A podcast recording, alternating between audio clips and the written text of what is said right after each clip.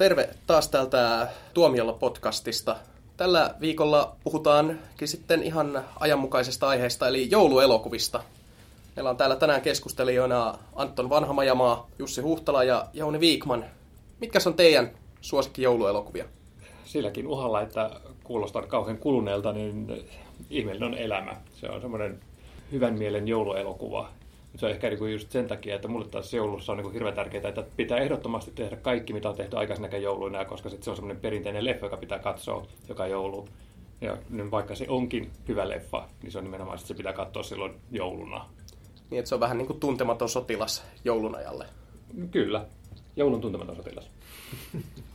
Sehän on tietysti ihastuttava elokuva, mutta mä taas on aina tykännyt jouluelokuvista, jotka ei välttämättä niin kuin, tavallaan ole semmoisia, jotka kertoo joulusta, niin kuin vaikka Die Hard tai vaihtokaupat. Että se joulu on siinä jossakin ikään kuin taustalla.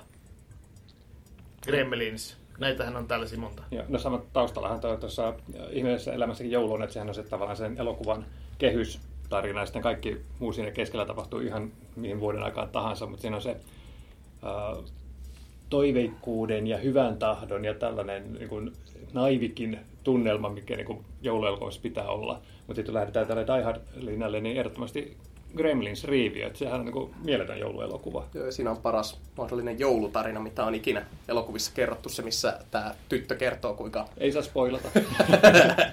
Mä itse tykkään shokerata ihmisiä aina välillä sillä tiedolla, että mä en ole ikinä kattonut ihmeellinen elämä elokuvaa loppuun. Mä oon yrittänyt monta kertaa, mutta se on jäänyt aina kesken, koska se on niin tavattoman imelä. Sä, sä onnistuit, sä onnistuit Spoilataan se loppu. jo, jo, joka joulu, et kyllä sen tavallaan voi laskea jouluperinteeksi, koska joka joulu mä yritän sen katsoa, mutta se jää no, aina no, kesken. No, oikein toi on tärkeintä, että se on kuitenkin perinne. Tota... Seuraavaksi se väität, että sä et syö kinkkuakaan jouluna.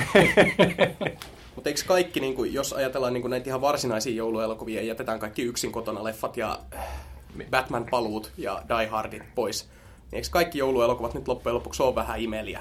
Miksei yksin kotona ole jouluelokuva? Eikö se nimenomaan ole jouluelokuva? Mun mielestä se on Siinähän vietetään joulua. Joo, mutta siinäkin se joulu on sitten lopulta taustalla.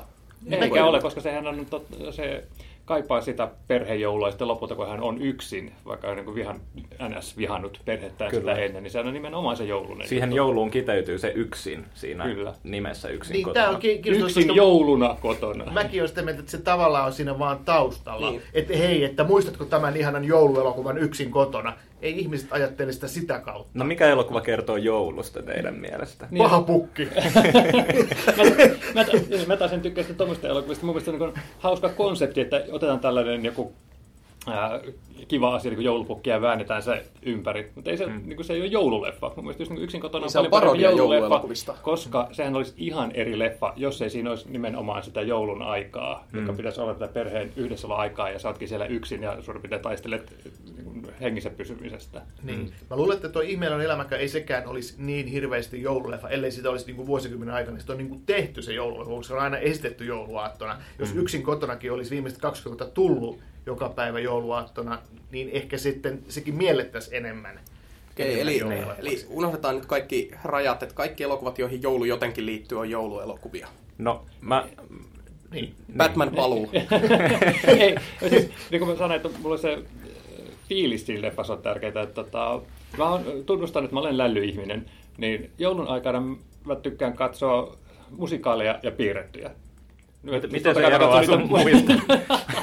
no ihmiset katselemaan toki niitä muutenkin, mutta erityisesti joulun aikaa sitten vihdoin viime aikaa rauhoittua ja katsoa sitten, ja on se hirveä pino leffoja, mitkä pitäisi katsoa vielä jossain vaiheessa, niin ei, kun mä käyn hakemassa My Fair Ladyn tai Lumikin tai jonkun muun miljoona kertaa nähden ja pistän sen pyörimään. Se on niin kuin joulua.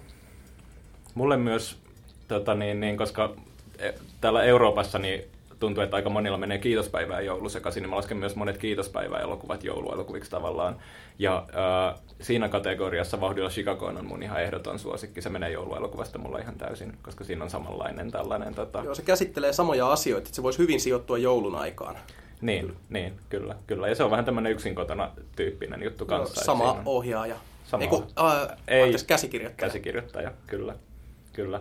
Ja, ja sama, samanlainen surkea, surkea kohtalo, että joutuu ehkä joulun viettämään yksin. Mutta se on, se on hieno elokuva, se on, se on hauskin ja itkettävin elokuva, mitä mä tiedän, ja, ja John Candy oli hieno ihminen.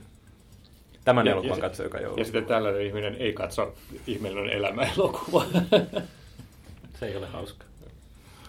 Niin yksi leffa vielä, minkä haluaisin nostaa, mikä on ehdottomasti jouluelokuva ihan selkeästi. Isäni on turbomies. Sehän on tavallaan, sehän on tavallaan niin kuin huono elokuva, mutta tavallaan se on myös hirveän symppis ja rakastettava elokuva vielä vuosien jälkeen. Ja me katsottiin se viime vuonna työpaikalla yhdessä ikään kuin semmoisena läksiäisjuttuna ennen, ennen joululomille lähtöä. Ja se toimi tosi hyvin.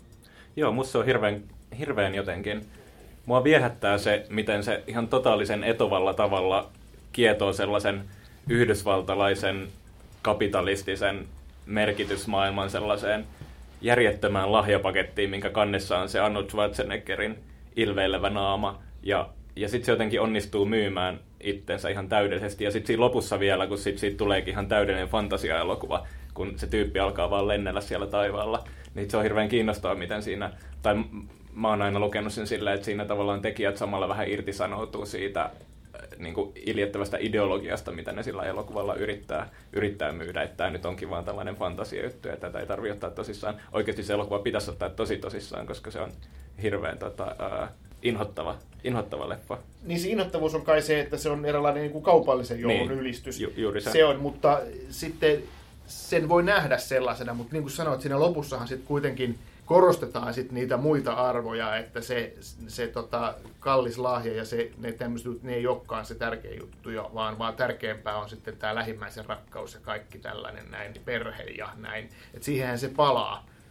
Ihan tosissaan mun mielestä. Niin. Tai sitten ei.